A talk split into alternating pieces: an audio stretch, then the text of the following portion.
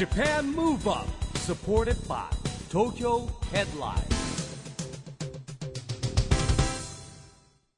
こんばんは。日本元気にプロデューサーの市木浩司です。ナビゲーターのちぐさです。東京 FM Japan Move Up、 この番組は日本を元気にしようという東京ムーブアッププロジェクトと連携して、ラジオでも日本を元気にしようというプログラムです。はい、また都市型メディア東京ヘッドラインとも連動して、いろいろな角度から日本を盛り上げていきます。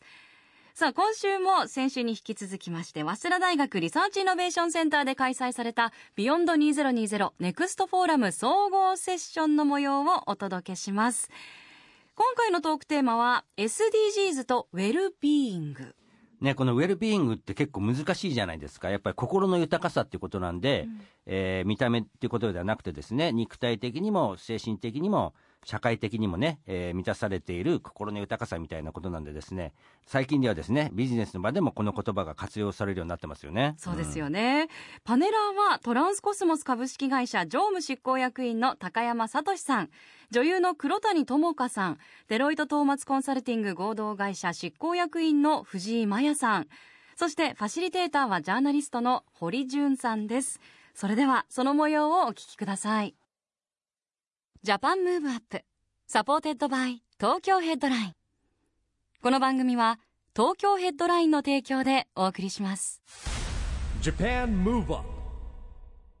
さあ皆さん、改めましてこんにちは。ジャーナリストの堀潤です。こちらのセッションも私が引き続きファシリテーションさせていただきます。素敵な3名のゲストをお招きしています。ご紹介しましょう。まずは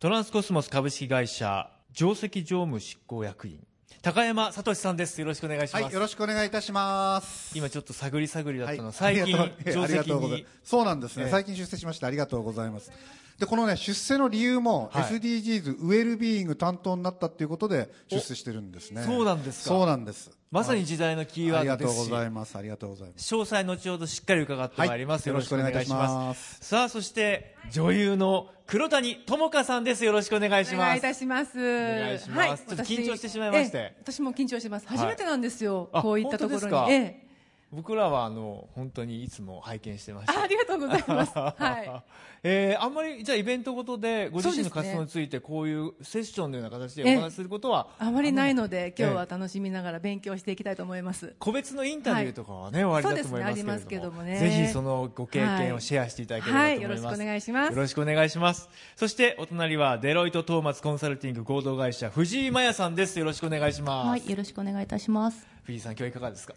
そうですね、また SDGs とウェルビーイングというテーマでお話できて、少し非常に楽しみにしております。そうですね、よろしくお願いします。改めて皆さんからスライドを見ながら自己紹介いただきましょう。高山さん、お願いします。はい、じゃあ今日よろしくお願いいたします。改めまして、高山と申します。で、私ですね、今のこのトランスコスモスというこれ IT 会社なんですけれども、従業員7万人ぐらいおりまして、デジタルサービスで、お客様のいろんな物事、社会課題とか解決すると、こういうアウトソーシングの会社の役員をしております。それでですね、私以前に衆議院議員を3期、10年ほどやっておりまして、その時環境省とか内閣府では SDGs の前の MDGs というのを担当していて、 SDGs っていう条約といいますかね、決まりができるときに私ちょっと交渉したりとか、そういうのをやっておりました。で、多分その次に来るのが今日のテーマのウェルビーイングかなということで呼ばれているのかなと思っておりますので、今日はよろしくお願いいたします。よろしくお願いします。そして黒谷さん、お願いします。はい、自己紹介を自分でするのはなかなかないんですけども、 あんまり、そういう場面遭遇したことないです。そうですね、俳優になって25年ほど経つんですけれども、当時から、仕事は東京でやっておりまして、千葉の方に、京館前って2拠点で生活をしているライフスタイルが、最近注目していただくことが多くて、こういった活動もさせていただくようになりまして、なので本当に今日は勉強しながらですけれども、皆さんと一緒にセッションしていけたらいいなというふうに思っています。ウェルビーイングっていう言葉があったからということよりも、ご自身のやはりライフスタイルを構築していく中で、行き当たったということ。そうですね、思い返せばそうだったんだっていうことがあるっていうのを、私も取材を受ける身として勉強したんですけれども、なので今日は皆さんと一緒に分かりやすく何かシェアできたらいいなと思います。ありがとうございます。ありがとうございます。さあ、そして、藤井さん、よろしくお願いします。はい、よろしくお願いいたします。私はデロイトトーマツコンサルティングというですね、経営コンサルティング会社で、コミュニケーションの担当役員をしています。で、15年ほどですね、経営ですとか事業戦略というところで、会社の経営ビジョンを作ったり、中期経営計画を作ったりですとか、そういったところに携わってきました。で、最近はですね、やはり本日のテーマにもなっている SDGs だったり、サステナビリティ、あとはそのウェルビーイングともつながる、例えば人の権利だったり、教育だったりですとか、そういったところに関心を持って、取り組ませていただいていますというところです。で、少し書かせていただいていますけれども、プライベートでは、5歳の娘と、夫の3人暮らしというところで、まさに本当に、子供たちが、過ごす、未来というところが、いかにウェルビーイングなものになっていくかというところが、本当に我が事としても非常に関心がありますというところです。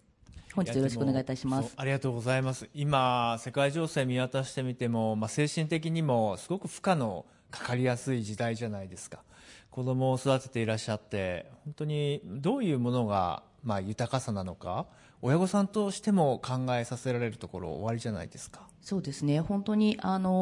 それこそ子供たちが過ごす中でも、例えば子供同士の関わり方だったり、あるいはその子供の、通っている保育園のクラス一つとっても、本当にいろんなお子さんたちがいる中で、いかに自分らしくあるかとか、そういったところも今後どんどん大事になってくるのかな、なんてことは思っております。今日はまずウェルビーイングの言葉の定義について、一応、おさらいをして、そこから始めたいと思います、ウェルビーイングの解説をお願いしたいと思いますが、藤井さんよろしいですか。はい、ありがとうございます。ウェルビーイングという言葉自体は、幸福であったりですとか、健康といったような、訳すとですね、そういった意味があるのかなと思っております。で、ここに、表現させていただいているのはですね、私たち、デロイトトーマツグループというところの中で、どういうウェルビーイングという捉え方をしているかというところなんですけれども、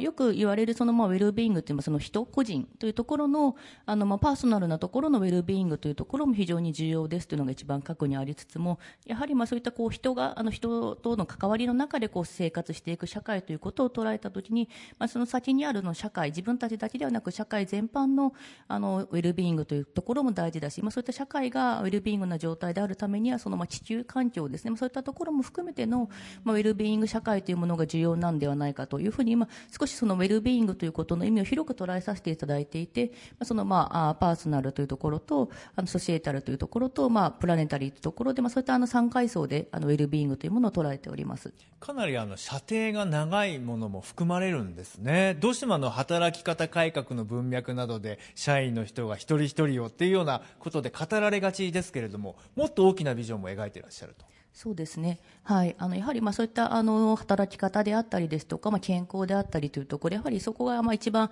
基本軸になると思うんですけれども、その先にはというところで、やはり、道端にたくさんゴミがあったり、あるいは地球の温暖化がどんどん気温が上がっている状態では、人も、当然幸せな状態ではいられないと思いますので、そういったところも、ターゲットにしているというところでございます。ちょっとこの図を見ながら皆さんにもお話を伺いたいんですが、高山さん、この図をご覧になってます。はい、どんなこと思われました？このやっぱり個人のことから社会のこと、地球のことって全部入ってるというのは、SDGs とこれも本当裏表の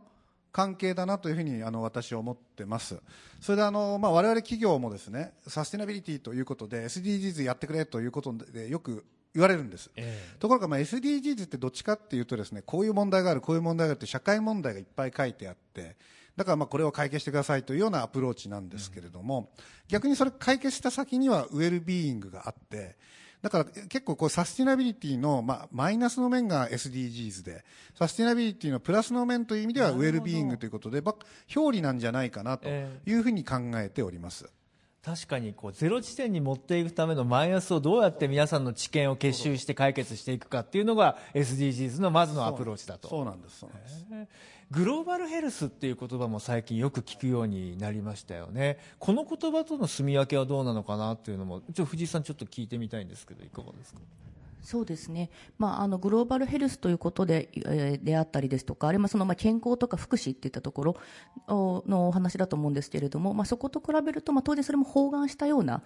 概念であるというふうに捉えていいのではないかなというふうに思っております。本当にじゃあもう広広い概念とウェルビーイングとして私たちはまず捉えておくことが。黒谷さんいかがですか？そうですね、本当に新しい言葉がどんどん出てきて、はい、どんどん出てきますよね。追いついていくのが大変だなっていう昨今ですけども、まあ、企業の方がそういうふうに大々的にやってくださって、まあ、一般の私たちは知るっていうことが多いと思うので、本当に協力できるところは無理なく協力していってっていう心がけが、姿勢が大事だなって思ってます。何が自分にとっての幸福なのかっていうのは、実はと見つけるのが簡単なようで難しいことなんじゃないですよね。やっぱりそう思われます。永遠に追い求めてね、答えをね、なんだろうって探しちゃいますけどもね、まあ、そんな瞬間も愛しい時間ってことで、黒谷さんご自身、その自分の幸せっていうのは、はい、ある程度意識されていらっしゃって選択したのか、それとも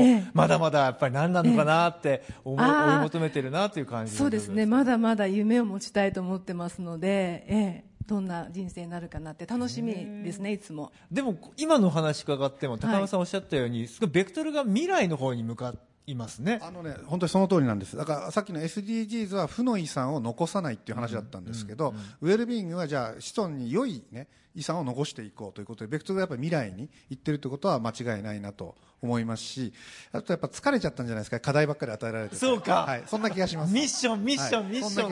はい、じゃあここからですね、ぜひ皆さんそれぞれが今どのような活動をされていらっしゃるのかというのも詳しく伺っていきたいと思います。高山さんの活動領域から教えてください。はい、ありがとうございます。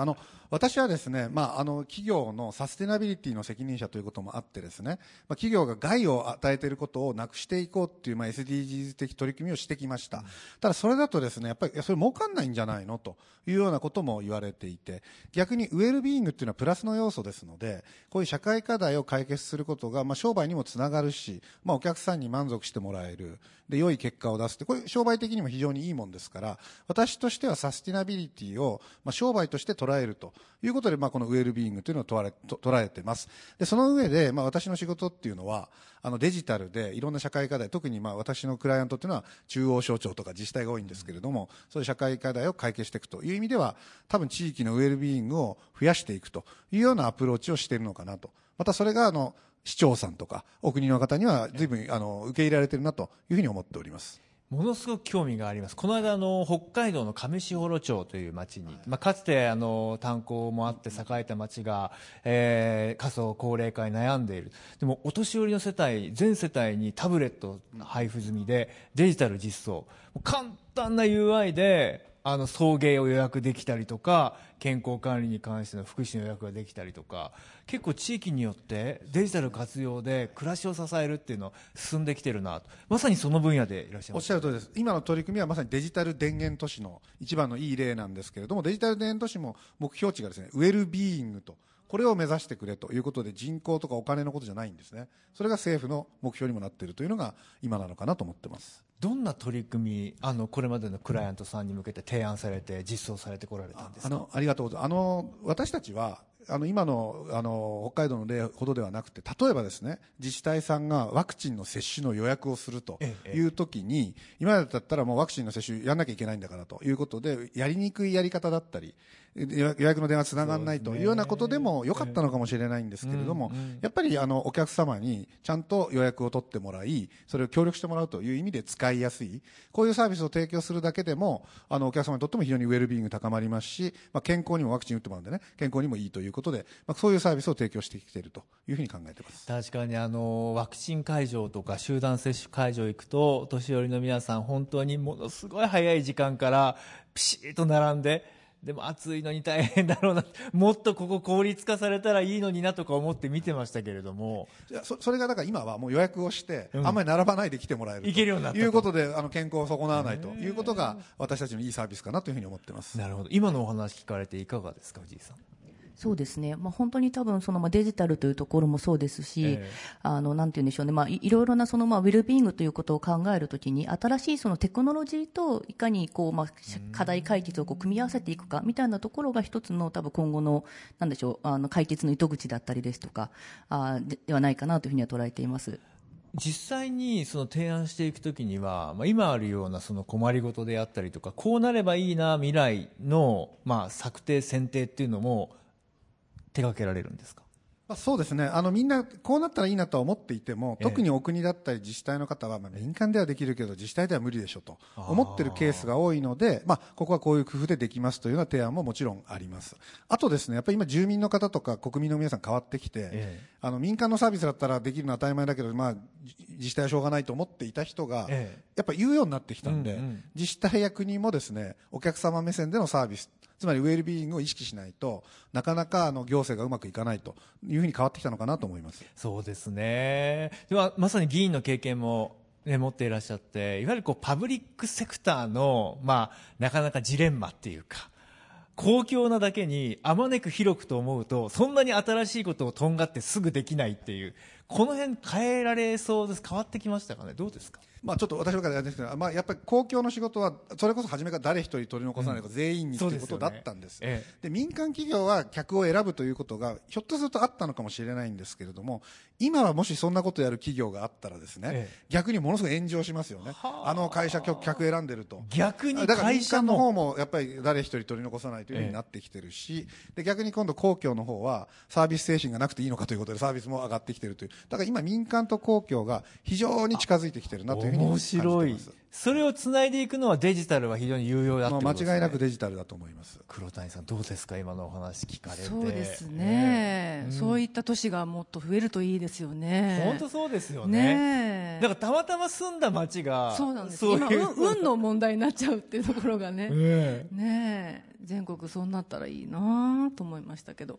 そうですね、ただこれはだから今なってないんですよ。なってないから今 SDGs の課題みたいなたくさんの課題があり、そしていろんな人が取り残されているので、誰一人取り残さないとかウェルビーイングというような目標ですね、これを今抱えているのかなというふうに思います。なるほど、さあ黒谷さんのその今の暮らしぶりも大変気になります、2拠点生活、どんな今様子なんですか？そうですね、仕事がある時は東京にいて、で、休みが2日ぐらいあるともうすぐ行っちゃうんですけど、千葉の方に馬がいまして、乗馬を25年ほどやっているんですけど、もうすごく大好きで、もうずっと一緒にいたいなと思って、そっちの方にも家があるんですけれども、自然に続けていたそういうライフスタイルが今は注目いただけることになっているので、お役に立てることが何かお話を通してできるのであれば、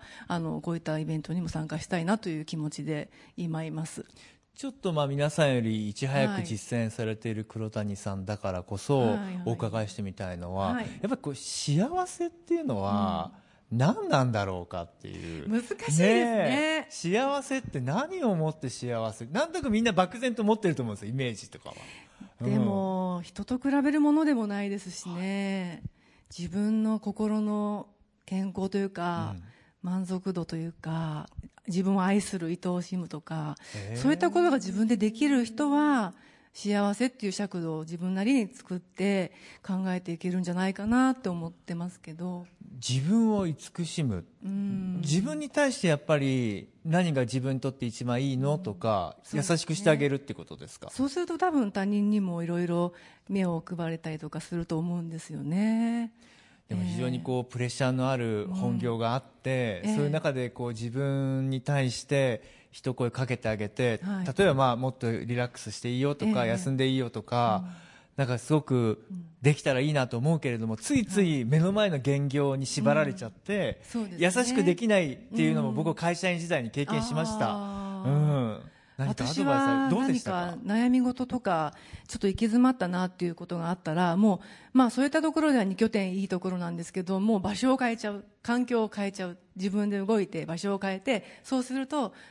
例えば千葉ですけども、森の中を歩くだけでも、脳がリラックスするので、そういう時間を持つということで、また東京に戻って仕事に集中できるっていう、そういういいところがあるなと思ってますね。やっぱりそういう環境がやはり切り替えられるようなところに自分がいるっていうのは大きいですか？そうですね、そのおかげで多分今もこうやって芸能生活をさせていただいているんだなというふうに最近よく思います。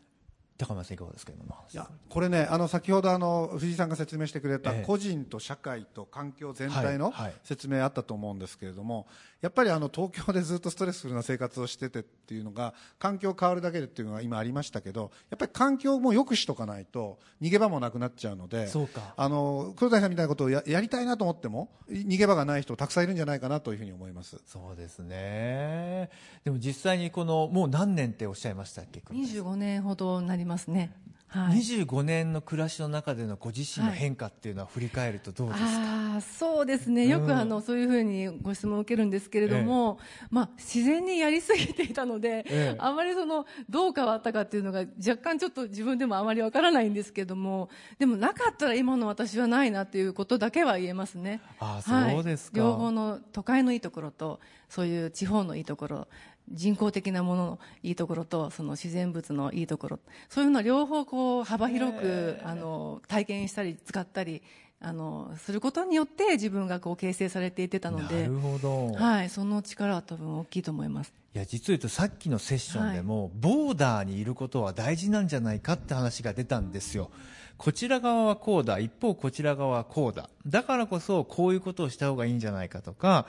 違いを両方知っているからこそ自分の選択肢が広がっていくっていうか、うん、やっぱそういうところはありますか。そうですね、お互いにいいところが逆に見つかりやすいっていうか、そっち片方しか知らないと不満も多分いっぱい出てくると思うんですけど、両方あるとお互いのないところはよく見えたりもするので、とてもなんだろう、マインドがこう楽っていうか、そんな感じはしますね。藤井さんいかがですか、黒谷さんのお話聞かれて。そうですね、私も馬が好きなので、旅行に行ったりした時には乗馬をしたりとかってするので、本当羨ましいなと思ってたんですけれども、やはりまあ弊社なんかでもそうですし、こう今ね、コロナもあって、その要はまあリモートワークがどんどん普及してきたので、まあそういった意味でも、例えばこうワーケーションであったりですとか、あるいはそのまあご家庭の都合とかも含めて、そのまあ地方に住むみたいなことも含めて、なんていうんでしょう、まあいわゆるこう都会のオンの感じと、その地方に住んだりすることのオフの感じ、なんかその両方をまあ楽しみたい、それがもしかするとそのまあ個人のウェルビーイングにつながっている、なんかそんな方々が増えてきたなって感じもありますし、まあ、本当に私自身もそういったリモートワークができることで、例えばそのまあ両親が住むところから仕事をしたりとかっていうことをやっている日もあったりもするので、まあ、そういった意味でも非常になんかこうフレキシビリティがある意味では高まってきたのかなというふうにも感じています。黒谷さんがその暮らしを手に入れる過程では、いろんな方のそのアドバイスなどがあったのか、それともやっぱり自分での選択が主だったのか。そうですね、どうでしたか。やっぱり動物とその馬と出会えたっていうのが一番大きいんですけ ど、まあ、あと環境ですね、うん、あとはもう自分で本当に決めました、はい。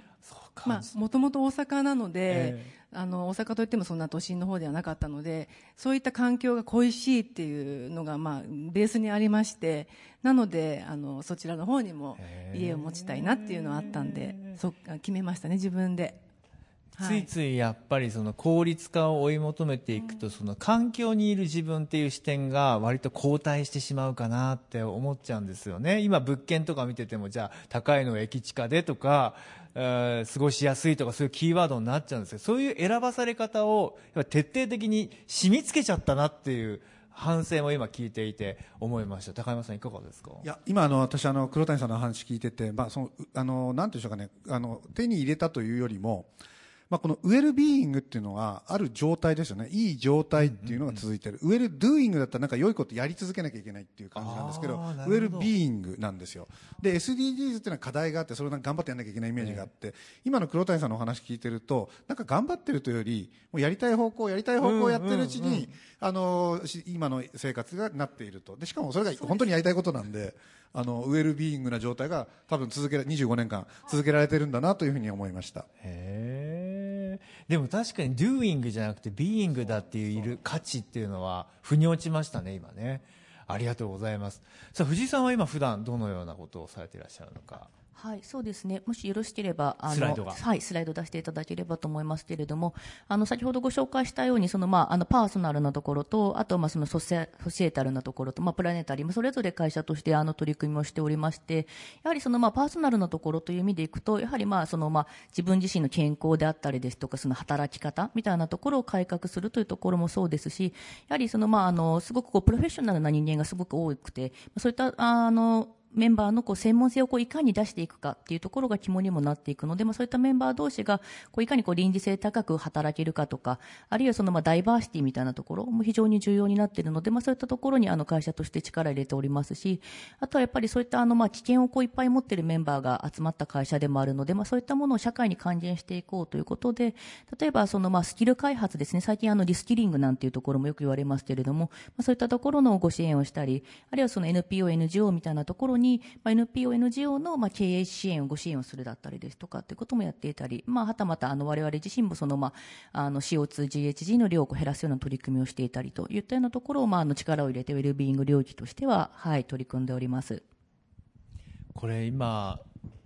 資料を拝見していると、ウェルビーイング領域っていうのは本当に多様ですね。本当にたくさんあると思います。そこは逆にチームの中でどのように焦点を当てながら開発をしてるんですか？いろんな。そうですね。そういう意味ではやはり会社としては人が資本、逆に言うと人しか資本がないという会社でもあるので、そういう意味ではやはり一番核になるのはこのパーソナルなところ、人に対しての直接的なウェルビーイングをどう作っていくかっていうところかなというふうには思っています。で、そういった中ではやはり健康であったり働き方改革というところ、どうしてもコンサルって長時間労働と思われがちなところがあったりするので、そういったところをしっかり解決していくというところと、あとはやはりダイバーシティ多様性、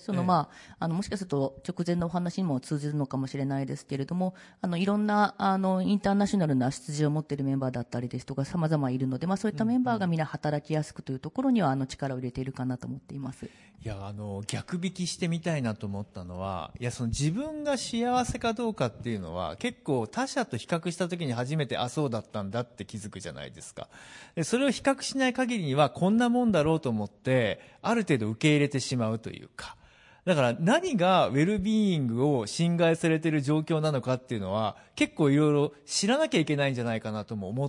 たりもするんですよね。長時間労働とか分かりやすいなと思ったんですけど、それはいかがですか、藤井さん。どういう状況って実を言うとウェルビーイングではないんですよっていうならばいかがでしょうか？そうですね。ウェルビーイングではない状況というのは、ご本人一人一人のウェルビーイングの定義が何なのかということでもあると思うんですけれども、そういう意味ではやはり長時間労働も一つですし、あるいは自分らしく荒れているかどうか、キーワードね、はい、であったりですとか、あるいはなんでしょう、人と人との関係において何かなんでしょうね、少し気遣いをしてしまっているみたいなことも、そういったことの一つかもしれませんし。どういうことですか？気遣いをしてしまっている。要はなんていうんでしょう。本来は自分はこう伝えたいのに、相手のことをおもんばかりすぎて、あるいは例えば上司だとか周りのことを気遣いすぎてしまって、本来の本音の会話ができないみたいなことも、もしかするとウェルビーイングを損なっていることかもしれないしみたいな、多分様々いろいろあって、そういう意味では会社の従業員満足度とかを測っていくところの中で、そういった指標をいくつか設定をして、その中で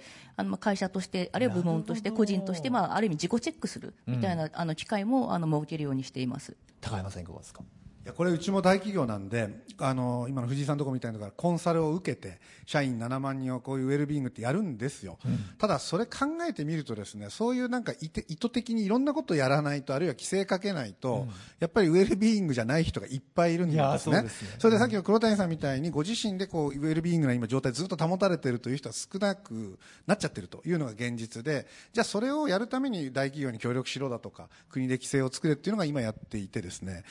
これをですね、本当に誰一人取り残さないように広げていくっていうのは、この話難しいじゃないですか。だからどうやったらみんなに広げれるかっていうで、黒谷さんみたいにみんな楽しそうだなとなれるかっていうのが、この今プロジェクトのね、一番の課題かなと思います。この辺課題を解決していくならば、どういうアプローチが必要なんでしょうか？らしさ一つとっても、らしさがそのままでいられないから生きづらさとかが言われてしまいますよね。黒谷さんどう思われますか？そうですよね、今日は知恵出しの場なんでみんなで悩みながらちょっと考えていきたいなと思ってます。らしさって自分で決める、周りも決めてしまうみたいなのもあると思うんですよね。自分はこうだけど周りはこういった方がこういうふうにいいのかなとかで、らしさを自分で決めちゃったりとか、らしさの価値観って社会全体が作っていくようなものかなってちょっと今思ったんですけど、そのあたりをみんなでこう考えるいい機会じゃないのかなって、今時代がそうなのかなって思います。本当ですよね、ある一つの像を誰かに押し付けてませんかと、あなたはこうあるべきだっていう圧が強かったらもうらしさ発揮どころじゃないですもんね。これやっぱりマネジメント層が変わるところから変わっていくんですか、藤井さん。そうですね、当然マネジメント層からというところもあると思いますし、ただマネジメント層の意識ってなかなか変わらないところがあるので、いかにその、ミレニアルだったり Z 世代の声をマネジメント層に届けていくかみたいなところも結構大事なのかな、変わるきっかけを作るという意味では大事なのかなと思ったりもしています。むちゃくちゃうなずいているのは高山さん。いや、本当にだからこういうのはマネジメント層なんです。でしかもそれを変えていくのがやっぱ政府でいろんな規制を作んなきゃいけなくて、一応今日本政府がウェルビーイングの指標を取ろうってなってますし、大企業に対してもウェルビーイングを実現しろということで人的信用系とかいろんなことになってるんですね。だからそれがどう本当に変わっていくか、それを Z 世代なんて20年待ってらんないので、2年3年のうちにね、どう変えていくかっていうのはちょっと我々の伝え方かなとは思ってます。国際比較でいうとどうなんですか、その指標作りの進展であったりとか中身の質であったりとか。藤井さん。そういう意味では幸福度ランキングみたいなものは、世の中って国際的に出ているものもありますし、ただその先ほども申したようにそのウェルビーイングというところの概念が広かったり、何を測るのかみたいなところっていうのはまだまだこれから例えば欧州なんかでもいろいろ議論されていますし、これからなんて言うんでしょうね、それこそ SDGs の次に向けてより議論が加速してくる部分ではないかなというふうに思っています。ちょっと役割をそれぞれ分けた上で何をしていくべきかっていうのもちょっと探ってみたいなと思うんですけども、マネジメント層変わらなきゃいけないっていうのが一つ出ました。さっきマジックワードのようにやっぱり出てくるその社会っていう、社会が変わらなきゃいけないの、社会っていうのは具体的に誰のことを指してるんだろうかっていうのはありますよね。社会が変わらなきゃいけない時の社会っていうのは何なのか、しかも変わるというのはどう変わればいいのか。高山さんイメージありますか？これはですね、社会っていうのは個人と家庭があって、それ以外の学校もそうだし職場もそうだし、あるいは地域社会という意味で自治体というふうに一応定義しないと施策を打てないというふうに思っていて、その準公共とか公共ですね、ここの分野を社会というふうに一応考えています。そこをどう変えていくかということで、そこはやっぱり住民の投票だったりとかですね、世論形成というのになってくるので、さっきのウェルビーイングの満足度だったり、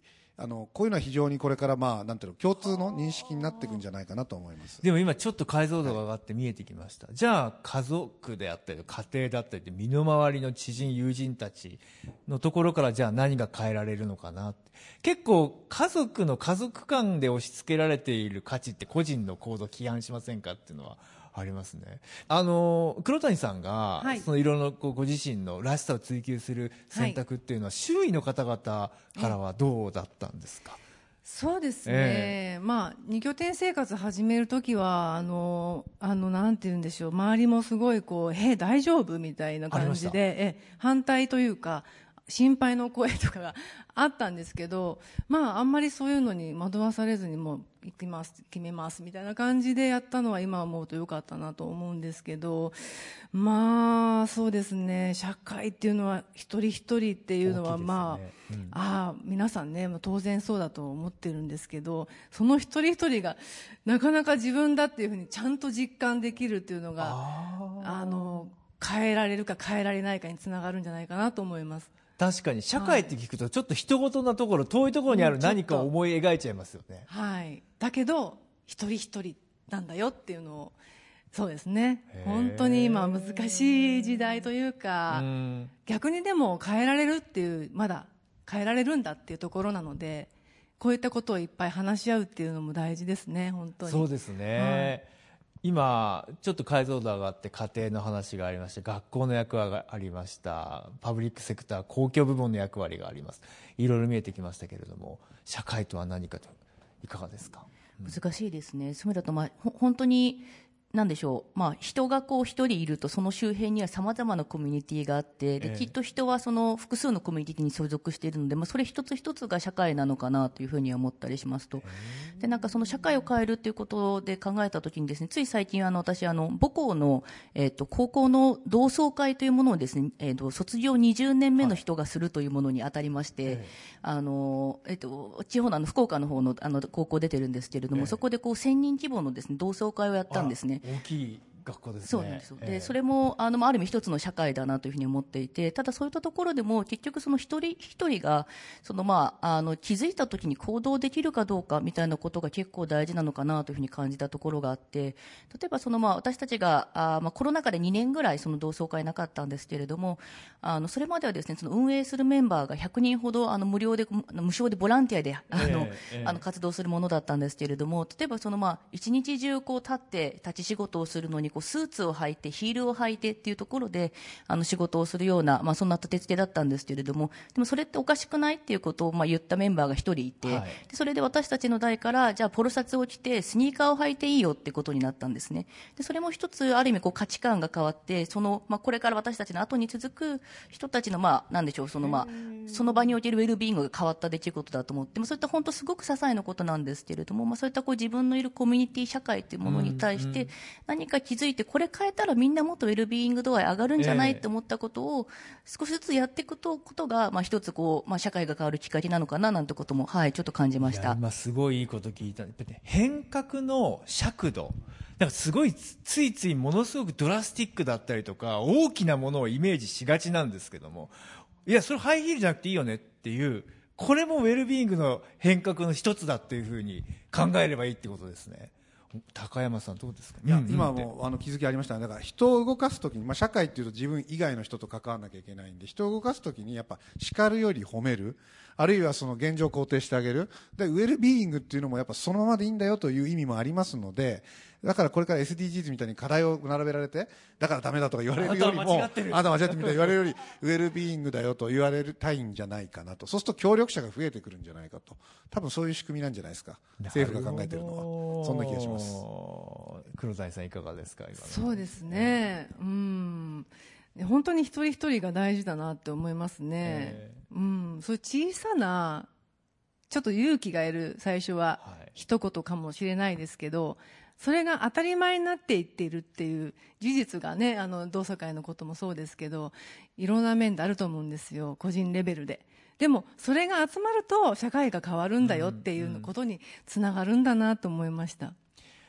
そういう個人の少しずつの変化によって成し遂げられるウェルビーイングと、先ほどの一番最初に見せていただいた、大きな社会変革というのは、ある程度仕組み化されたもの、もしくは制度化されたもの、ひょっとしたら法制度なのかもしれないし、大きな科学的なイノベーションかもしれないですよね。そのあたりはどんなものをイメージしておけばいいのかなと思います。まだまだ日本では法制度がそれほど不十分なのか、それもテクノロジーがまだまだ活かしきれてないのか、高山さんこの辺いかがですか。これはですね、SDGs を作るときに議論になったんで、マークを出せると一番いいんですけど、実は SDGs ってね、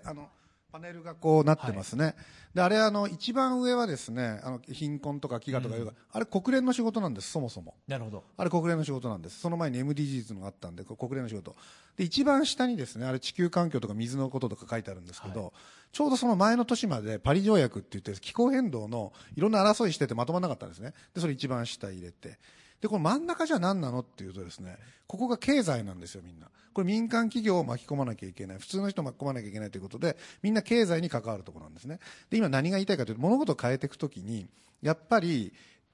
テクノロジーだけでもダメだし、民間企業だけでもダメだし、国連だけでもダメだし、やっぱいろんな要素で変えていくということで、多分マークができてきたのかなと思います。だから多分ウェルビーイングの実現というのも、そういう総合力になってくるというのは間違いないと思ってます。まさにそのパートナーシップですよね。いろんなステークホルダーの人たちが集まって共に考えられるか。でもここ苦手ですよね。いろんないろんなステークホルダーが集まれないじゃないですか。なんか業界で集まっちゃうし、うん、決定権者だけで集まっちゃうしみたいな。藤沢さんがいいアイデアありますこれ。今まさに高山さんから本当にいろんなパートナーシップだよと、いろんなレイヤーでいろんなセクターが共に協力し合うこと大前提だよねって話ありました。いかがですか？そうですね、まあ、そういったところおっしゃる通り非常に難しいところあるのかなというふうに思ってますと。で、まあ、そういう意味ではもしかするとそういったところと少し、まあ、なんですね、一見すると遠いのかもしれないんですけれども、その非常に個として人がどう動くかみたいなところが実は大事なんじゃないかなと思うところもあって、例えばある意味こう会社の看板を背負って出てきてしまうと、まあ、そういった立場での発言ってあると思うんですけれども、でもそうではなくて、もう少し人と人がつながるコミュニティみたいなところでよりこう議論が活発に行われていって、でそこから何かこう変化の方向性を生み出していくだったりですとか、まあ、そういったなんて言うんでしょうね、今までのこう、規制のこう、まあ、既得権益だったり規制の概念の中にあるこう社会とかコミュニティではなく、そうではない、その要は解決すべきテーマに集まった人が人としてこう集まってこうなんでしょう、議論していく、コミュニティを形成していく、方針を出していく、まあ、そういったことがもしかすると一つなんでそういったところをこう出していくきっかけになるのかななんてことも思ったりもします。僕同僚と一緒に私を言葉にする研究所っていう会社を立ち上げて活動をスタートさせてるんですけど、きっかけが実を言うとその同僚も福岡の学校の高校の同級生に行ったら1000人規模でいて、誰かが似てるなと思って聞いてたんですけど自己紹介してくださいって言われて誰から行くってなった時に、まあ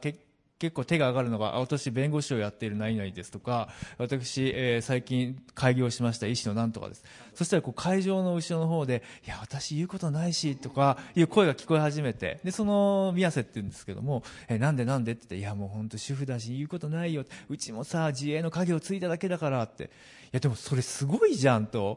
それがなんで自己紹介で言えないのかっていうところにやっぱり課題があるなっていうことを強く感じて、それ以来本当に私っていうものをもっと語れるようになったらね、うん、それは肩書きじゃないよねっていう、そういうところから変わっていこうっていう、まあそういうムーブメントを作りたいと思ったんです。結構自分の中には多彩な自分がいますもんね、高山さん。今の話はまさに日本でもね、SDGs のこと言われちゃうと、いや日本ここは優秀だけどジェンダーギャップなんか何位だとか世界で低いとかって言われちゃうとうーってなっちゃうので、いいとこをもっと出していこうと。で会社もそうなんですよね。あなたの会社ここが悪いと言われるとええってなっちゃうので、こんだけウェルビーイングうちは高まってます、いいとこ出していこうと、まあ、こういうふうにうまくつながっていくといいなと思ってます。黒田さんいかがですか？そうですね、まあ、今までって結構大きなものがこう個人をこうなんていう支配じゃないですけど、はい、こうやってらしさもそうですけどやってたんですけど、今はもうバラバラになっていってそれぞれが自由に動けるって段階だから、みんな混乱してると思うんですよ、誰についていけばいいの、なるほど、自分が率先してやっていいのとか、それがでもいいよって言われてるんだったらば自分のできる範囲のところから始めればいいよねっていうの方が簡単にみんなも入れると思うんですよね。高山さんいかがですか？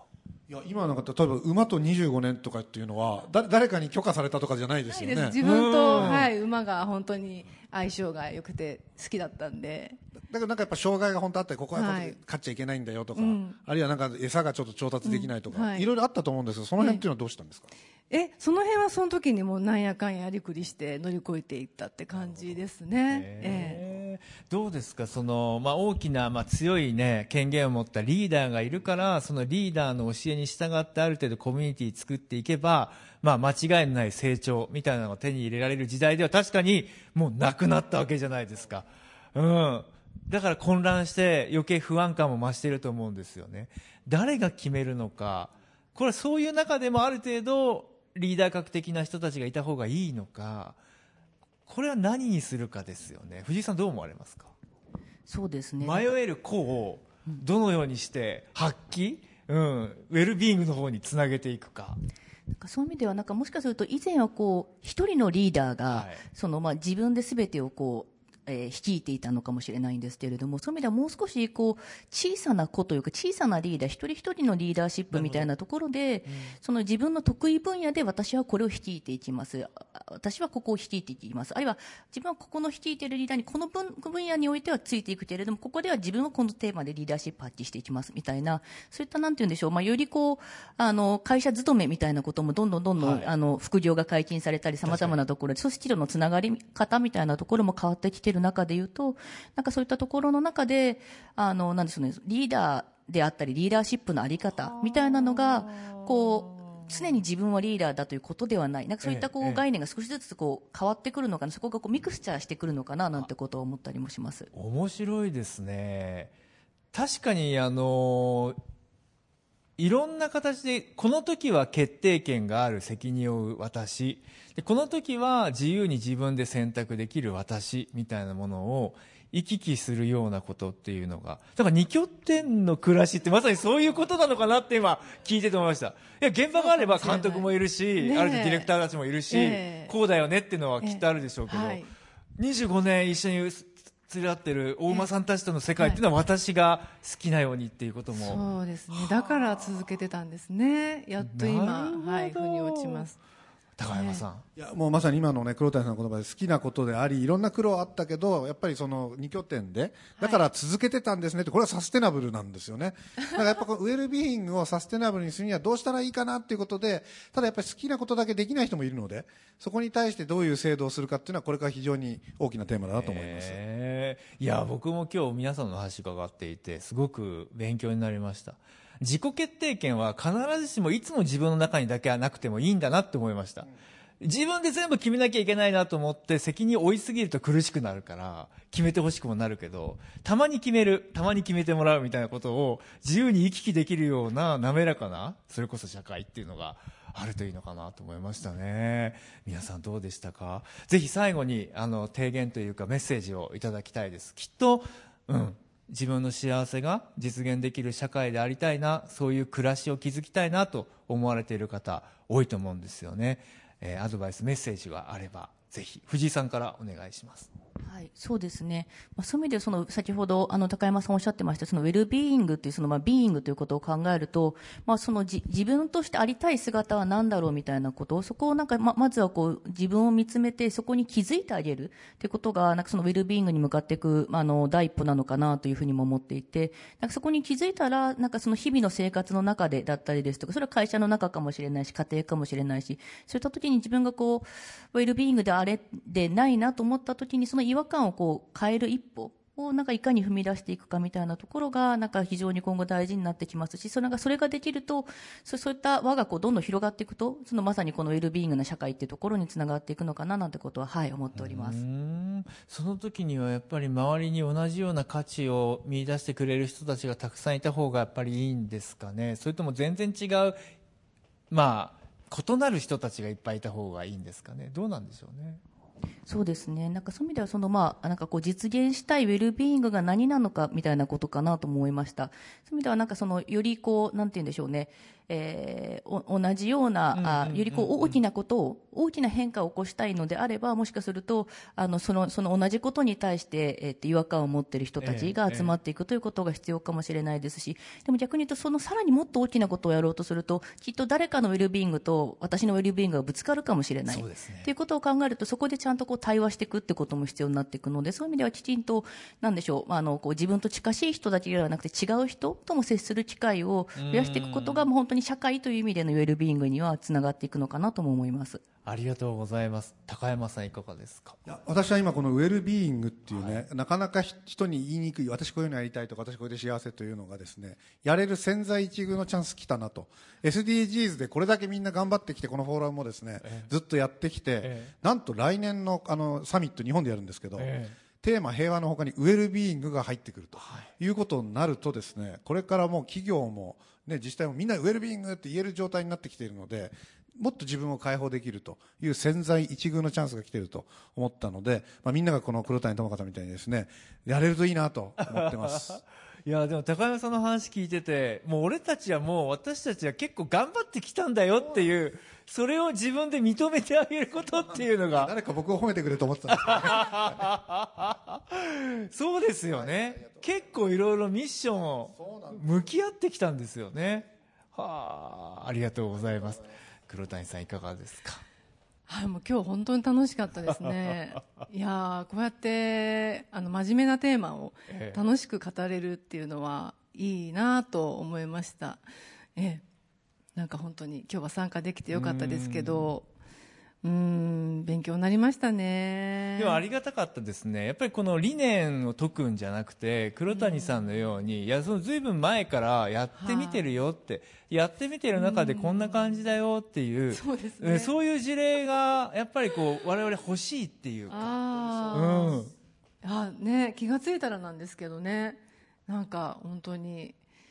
いや自分でもびっくりしてますけど、こういう状況にどうですか。でももし身近な人に、私も黒谷さんみたいにしたいな、でもなかなか踏ん切りつかなくてとか、相談を受けた時にどんな言葉をかけて差し上げますか。やってみればって、なんかやってみて失敗したら失敗したでそれも勉強だし、やらないでずっと後悔とかいうよりも。やってみてちょっとでも何でもそこに近づく、何でも一歩ちっちゃな一歩でもいいので何かやってみるっていう、自分を変えたいっていう気持ちが満足それでもできると思うんで、どんどん先にこう進んでいこうっていうポジティブな感じでいけたら世の中が良くなるんじゃないかなと思います。はい、ありがとうございます。確かにウェルビーイングに関しての実践の失敗ってなんかすごい大失敗っていうわけでもなさそうですよね。なんかトライしてみて、あ違うんだな、じゃあこっちかなっていうのが、それこそ失敗も自分でコントロールできる範疇の中にありそうな、過剰になんか投資してとかっていうわけでもないですもんね。はい、ありがとうございました。さあ今日はお三方の話、皆さんどう受け止められましたか。いろんなヒント、いろんなキーワードが詰まっていたと思います。まずはやってみようと、それは私でやってみようと、困ったらみんなに聞いてみようと、そういったキーワードのもとに、私もちょっと自分の褒めてあげながら自分の幸せ開拓したいなと思いました。ということで、今回のセッション SDGs とウェルビーイング、これにてお開きです。皆さんどうもありがとうございました、ありがとうございました、ありがとうございました。Japan Move On。 ここで東京ヘッドラインからのお知らせです。東京ヘッドラインのウェブサイトではオリジナル記事が大幅に増加しています。最近の人気記事は、ドーベルマンインフィニティ、こんな時代に負けんなよ、東京公演ライブリポート、小芝風花が川村一馬の無意識の癖暴露、監督と話している時も出てた、EXILE 哲也、これ以上の幸せはないな、葛西臨海公園でチューチュートレイン、ファンタスティックスの沢本夏樹も参加しワークショップショー、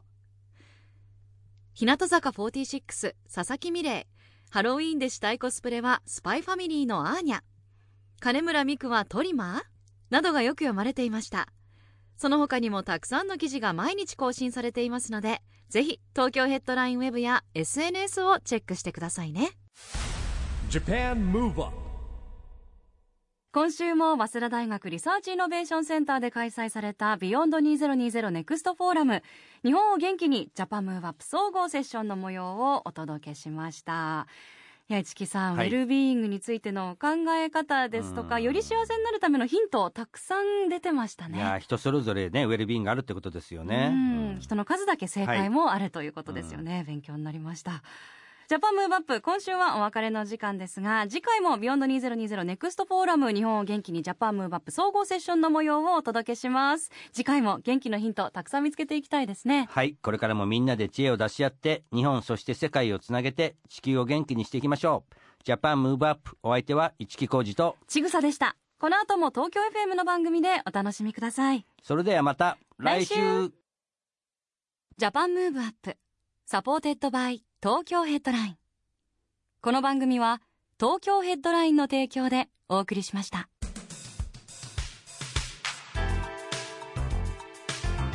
Japan Move Up。